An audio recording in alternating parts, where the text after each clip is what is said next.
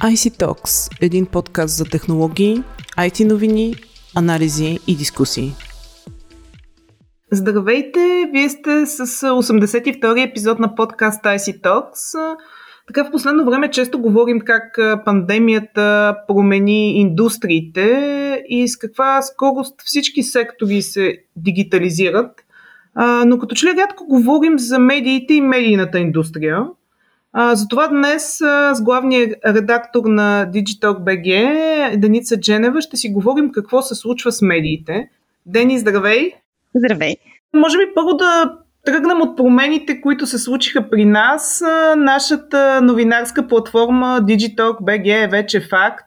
Какво представлява тя? Ами, нашата новинарска платформа Digitalk BG всъщност тя представлява доста повече от един уебсайт, но аз ще разкажа малко повече за това след малко, но тя е точно следствие на това дигитализиране на медиите.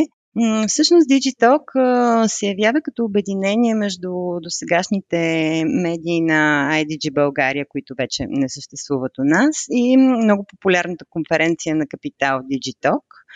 И а, освен а, вебсайт, на който ние публикуваме не само новини, но и доста м, истории, добри практики, пазарни оценки, анализи, изобщо информация, която е полезна за хората, които се интересуват от информационни технологии. В нейните рамки ние правим и едни репорти задълбочени. Наричаме ги репорти, понеже все още не сме намерили подходящата българска дума, но може би думата е задълбочени анализи в определени сегменти от IT сектора или определени технологични сегменти, в които навлизаме в голяма дълбочина на дадената тема. Първият такъв анализ ще бъде, той ще бъде публикуван може би следващата седмица и ще бъде на тема изкуствения интелект в електронната търговия, тъй като това е една много прогресивна, много масово навлизаща технология в момента, пък електронната търговия е един сектор, който повлиян от пандемията се развива доста бурно,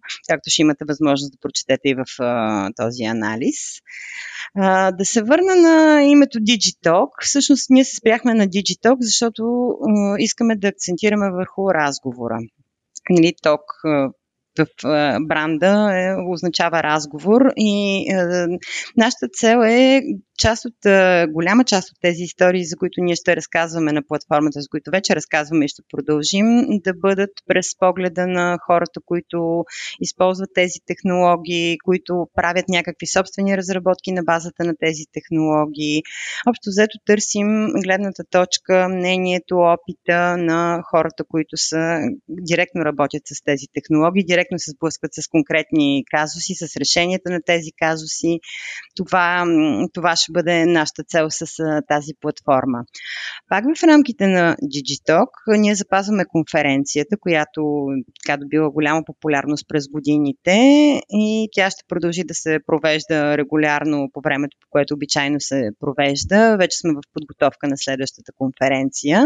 Важна част от Digitalk ще бъде проекта Digitalk Awards, който организираме съвместно с А1. Неговата цел е да събере проектите за внедряване на добри практики през годината на един подсайт на Digitalk BG като кулминацията на този проект ще бъде конкурса и награждаването на победителите. Това ще бъдат компании, които през годината са реализирали различни иновативни проекти, проекти за внедряване на нови технологии и така нататък.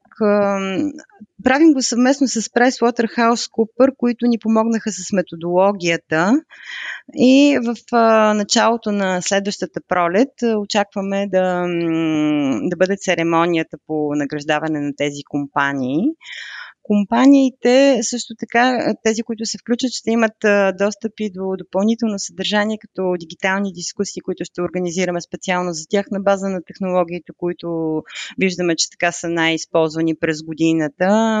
Ще организираме срещи неформални, на които те ще могат да обменят опит и така нататък. Така че това е за Digitalk Awards. запазваме подкаста, който е носител на наградата на Байт за журналистически принос IC Talks. Запазваме също и бюлетините Digitalk и Daily и Digitalk Security, като последния ще бъде двуседмичен, не месечен, както беше до момента. Така че за това е най-общо промяната при нас и нещата, които ще се включат в платформата Digitalk.bg, която вече е онлайн. И всичко това ще бъде в дигитална среда, както стана ясно. А, затова искам пак да се върнем а, на темата за сектора. Как COVID-19 пандемията повлия на медийния сектор?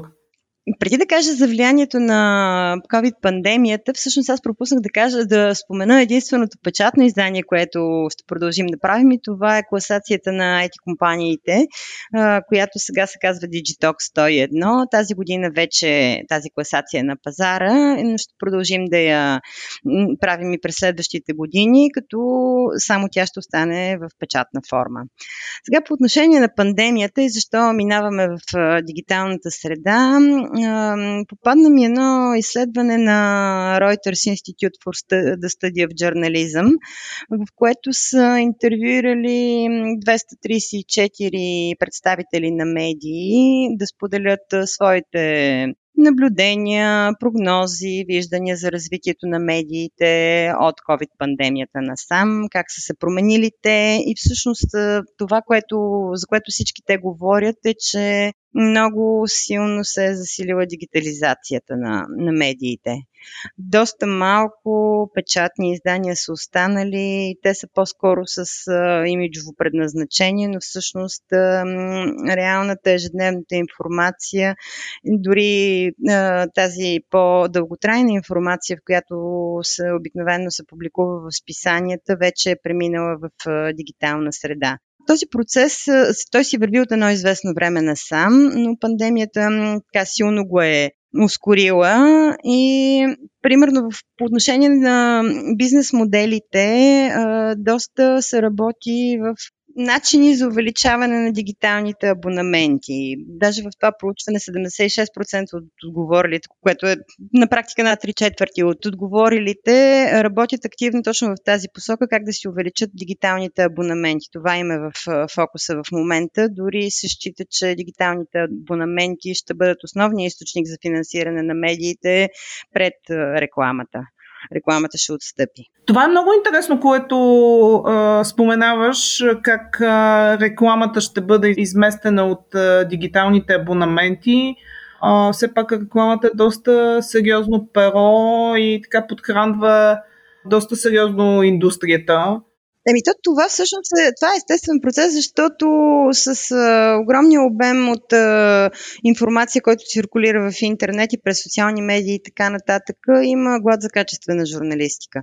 Даже доста голяма част от участниците в това въпросното проучване на Reuters Institute а, казват, че социалните медии всъщност са им помогнали да се повиши доверието в самите медии, защото в социалните медии няма цетка на фалшивите новини. Т.е. опитват се наистина да правят нещо, но реално хората по-скоро се доверяват на журналистите, които пресяват качествената информация и предпочитат човешкия фактор да е казал това, това е вярно, това е така.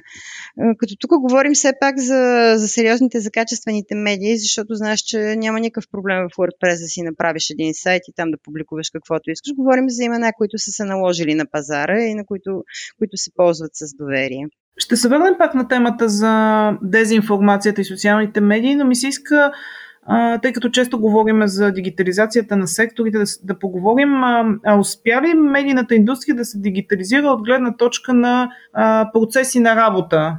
Това е интересно.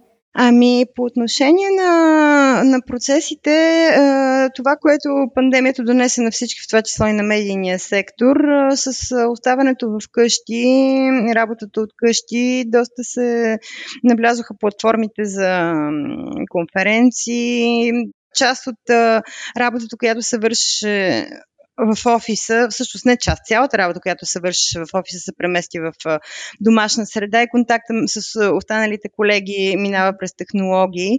Така че някакви проекти, които бяха стартирали с дигитализация, се поускориха, включително и в медийния сектор. Но ние вече минахме тази фаза, поне ние може би не знам до каква степен и не мога да прогнозирам дали ще има други затваряния, но на Запад, където процента на вакцинираните е по-голям и, там, и, и където вече се опитват да се върнат към нормалната среда, всъщност те вече не говорят за връщане в офиса, а за а, изграждане на някакъв устойчив хибриден модел на работа. Ако миналата година акцента беше върху това как да работим в кризисна ситуация, в момента а, акцента е върху това как да изградим такъв устойчив модел на хибридна работа, каква част от работата ще вършим в офиса, каква част от работата ще си я, продължим да си я вършим от къщи, кои хора как ще работят като има си предимства и недостатъци на едното и на другото. В проучването на Reuters се споменава, че така се увеличава ефективността, когато работиш от къщи, но пък намалява креативността. И не знам твоите наблюдения какви са, но по мое мнение също този постоянен обмен на информация, който течеше между нас, докато работехме всички в офиса и постоянно споделяне на мисли, впечатления, нещо, което ти е хрумнало в момента и може да послужи за идея за, за статия. В момента по-трудно се случва дори и с това, че си организираме срещи относително често и се стараем да, да общуваме повече.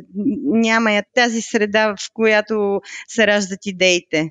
Да, в интерес на истината, така журналистите отдавна са свикнали да бъдат така хора на по-свободен режим това не е ново за тях да работят дистанционно, но наистина комуникацията с а, другите хора и така с екипа определено а, дава така поле, по-голямо поле за изява и наистина по-голямо поле за творчество и за идеи. В крайна сметка, когато самата система екосистема, в която си нали, така, дава идеи и ти си а, принуден да дадеш такива идеи.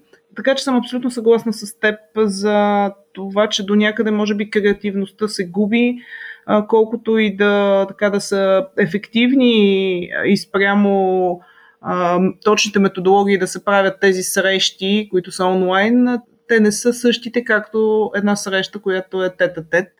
Докато говорим за дигитализация, всъщност тя не е просто това, че преминахме на някакви дигитални платформи за комуникация. Всъщност новите технологии доста сериозно започнаха да навлизат в медиите и имат доста интересно приложение.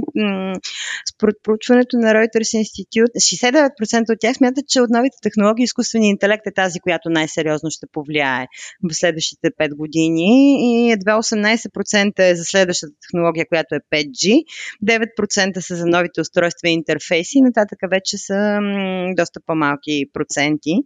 Така че можем да поговорим за това как изкуственият интелект може да повлияе повлияе на медиите, за какво може да се използва, за какво може да бъде полезен. Как се използва изкуственият интелект? И тук така вечния въпрос ще измести ли изкуствения интелект и журналистите? А, може ли да бъде в един момент да стигнем до момента, в който а, да кажем информацията се генерира от а, един изкуствен интелект вместо от а, пишещи хора? Честно казано, мисля, че няма да може да стигнем до този момент и това е хубаво за нас, защото журналистът дава ти знаеш, когато подготвяш една статия, ти даваш нещо от себе си. Колкото и да се стараеш да бъдеш обективен, подбора на информацията, която изкуственият интелект ще направи много по-прецизно, гледната точка, от която ще я представиш. Всички тия неща, те допринасят страшно много за текста и мисля, че това е по-ценното от простото представяне на някаква новина. Избора на истории. Не мисля, че ще дойде момент, в който изкуственият интелект ще може да замести. Освен това, и по отношение на стила на писане също. Аз като главен редактор чета всички статии, които вие пишете и харесва ми как успявате да предадете информацията по различен начин. Всеки си има собствени похвати, всеки си има собствен начин на изразяване. Даже а, мога да, в някаква степен мога да, без да, да чета кой е автора на тази статия, да, да кажа това според мен е писано от някой колега конкретен. Това дава цвят на изданието. Според мен, ако се пише от един изкуствен интелект, на един сайт или едно списание, изцяло от изкуствения интелект, то ще бъде само да го пише един човек. Ще се загуби тази колоритност, която дават различните хора, всеки през собствената си гледна точка. Но иначе той може да бъде изключително полезен за неща, които първо да облегчи работата, да автоматизира част от работата, ще разкажа какво имам предвид, и второ да, да свърши неща, които за човека ще е почти непосилно да ги свърши сам без изкуствения интелект. Сега, какво имам предвид? Да облегчи част от работата. И може да се използва при обработка на големи обеми информации, примерно когато се прави някакво пазарно проучване, както ние всяка година правим до сега IT Top 100, сега Digitalk 101, тогава събираме данните на всички фирми от бранша, които откликнат да се включат в проучването. И след това започваме да правим различни анализи на база на тази информация тези анализи могат да се а, възложат на един изкуствен интелект, но само че с оговорката, че трябва много ясно да се каже какви точно зависимости, какви точно тенденции търсим и той доста по-добре от а, редактора. Не знам дали всъщност по-добре, но със сигурност по-бързо от един редактор може да ги извади тези а, тенденции, да да облегчи работата на редактора, който да се фокусира върху творческата си част. Тоест да свърши черната работа, да го кажем да, така. Да, да свърши черната работа. А, също така, като стана въпрос за голям обем от данни, ако, прави, ако се прави едно журналистическо проучване, което ще се базира и на информация от а, публикувана преди време, си е баякартовски труд да се прехвърли цялата тази информация, независимо дали ще е от, от вестници да прегледаш всеки един брой или ще търсиш ако е дигитализирана, ще я търсиш онлайн. Пък и е, дори с търсачка, ако, примерно, ако проучването е на тема корупция и ти пуснеш в търсачката корупция, да, ще изляза статиите на тема корупция, но няма да ти изляза статиите, в които не се говори пряко за корупция, но се говори за подкуп или други свързани думи, които се асоциират с този проблем, но не са директно споменати.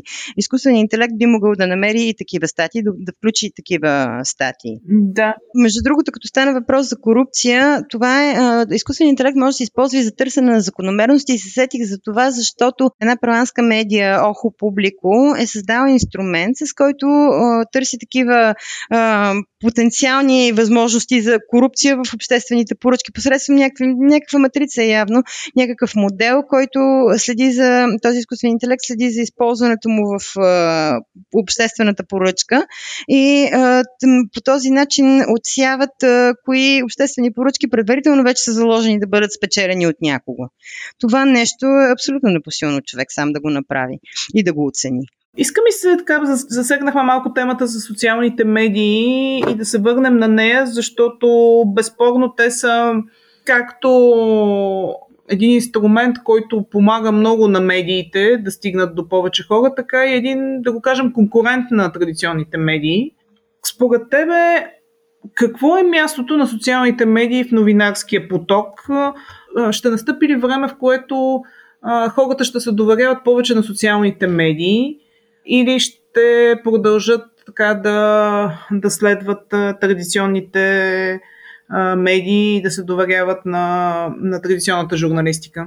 Според мен социалните медии са продължение на една тенденция, която се наблюдаваше от едно известно време за хората да създават собствено съдържание. Това беше преди, не си спомням вече колко години, но повече от 10 години, когато говорихме за Web 2, когато говорихме за това, че хората сами ще създават видео и тогава в началото това звучеше малко абстрактно. Тогава, до тогава бяхме потребители на съдържанието в интернет. В един момент ние се превърнахме в основни създатели на съдържанието.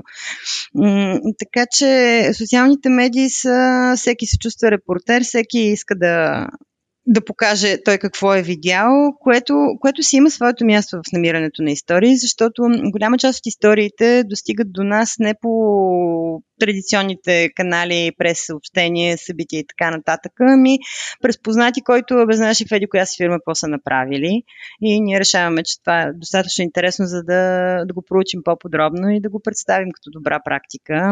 Или всякакви други въпроси, които, всякакви други теми, които идват така в неформална комуникация. И социалните медии ти дават възможност достъп до такава информация в, дори от непознати или така това, което с тебе си говорихме, почти познати, хора, които са ти приятели в социалните медии, но реално не са, не са ти приятели, с които най-вероятно никога не би провел разговора нещо интересно да се е случило в компания, с която си работил. Така че това е едното. Само, че генерирането на такова огромно количество новини, на такова огромно количество информация, доста намалява нейната стойност. Имам предвид, че първо хората, които не са журналисти, те не могат да не могат да би трябвало да могат да оценяват източниците си на информация. И тук има много място за, за обучение, за това как да се довериш на даден източник преди да го публикуваш в въпросната социална медия. Ние все пак имаме, следваме журналистически правила и знаем какво на какви изисквания трябва да отговаря дадена информация преди тя да бъде публикувана. В социалните медии няма такава цетка, така че те биха останали, как да кажа, хората с по-сериозни изисквания към качеството на информацията няма да се доверят на това, което четат в социалните медии, не ако не го виждат като цитирано от официален източник, на който те имат доверие. А останалото е в крайна сметка няма начин да ограничиш хората да, да вярват в неща, които не са, не са верни, които, не са, които звучат фалшиво и така нататък. Това вече е много сериозна борба, много сериозен процес, който те първа предстои, на който сме в началото. Да, лошото, това, което и друг път сме си говорили, а, така лошата страна на, а, на нещата е, че в крайна сметка социалните медии ние сме заградени от хора, а, които, да кажем, нали, една част са ни много близки приятели, другите са ни познати или под някаква друга форма са ни станали приятели в социалните медии, но така или иначе ние имаме доверие на голяма част от тези хора, че когато те споделят дадена информация, тя е напълно вярна. И тук нали, идва казусът, в който няма как ти персонално да търсиш истинността на всяка една информация, която някой от твоите познати е споделил и все някога ще се полакомиш да споделиш нещо, което може в крайна сметка и да, и да не е истинно.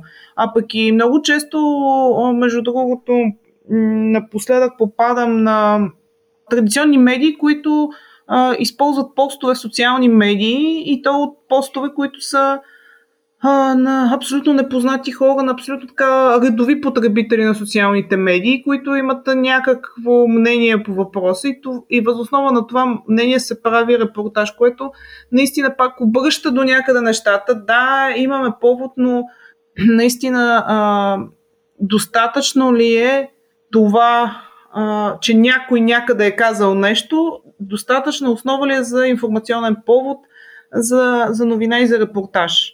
Много въпросителни има. Това границата първо ще се изследва, защото всъщност това е една от тенденциите, които в момента се наблюдават а, за търсенето на източници сред а, обикновените хора, които не са журналисти. В това проучване, което на Reuters Институт, това е отбелязано като тенденция, че журналистите ще започнат все повече да се обръщат към а, обикновените хора, които им разказват истории. Обаче тук трябва да се постави границата, доколко първо е интересно, всъщност даже не доколко доколко първо е интересно, доколко първо е вярно. И след това вече е интересно, значимо за аудиторията и така нататък всички останали изисквания, на които една информация трябва да отговаря, за да си заслужава да се направи статия по нея. Те първо ще се отсяват тези източници, които не предоставят интересна или сериозна информация, така надежна информация. Мисля, че ще има едно раздуване, след което ще има едно прибиране докато вече се урегулира, докато се създадат някакви неформални правила на какво да се доверяваме и, и, и чия информация да използваме. Интересно ще бъде да се проследи какво ще се случи. Така, темата определено е отворена и планирам някои от следващите епизоди отново да си поговорим за дезинформацията, като така разширим и кръга от гости. Между другото, те се правят доста в момента, доста неща и то също с използването на изкуствения интелект по отношение на ограничаване на дезинформацията, така че мисля, че имаш шанс да намериш хора, които да разкажат по-интересни приложения, докъде са стигнали с борбата с фалшивите новини. Ще бъде интересен един такъв подкаст. Абсолютно и аз така мисля. Благодаря ти много а, за коментарите. А, а на слушателите на подкаста IC Talks а, следвайте ни в SoundCloud, Google Podcasts, iTunes и Spotify и очаквайте следващия ни епизод. И разбира се, четете новата платформа Digitalk BG. Благодаря ви и до скоро!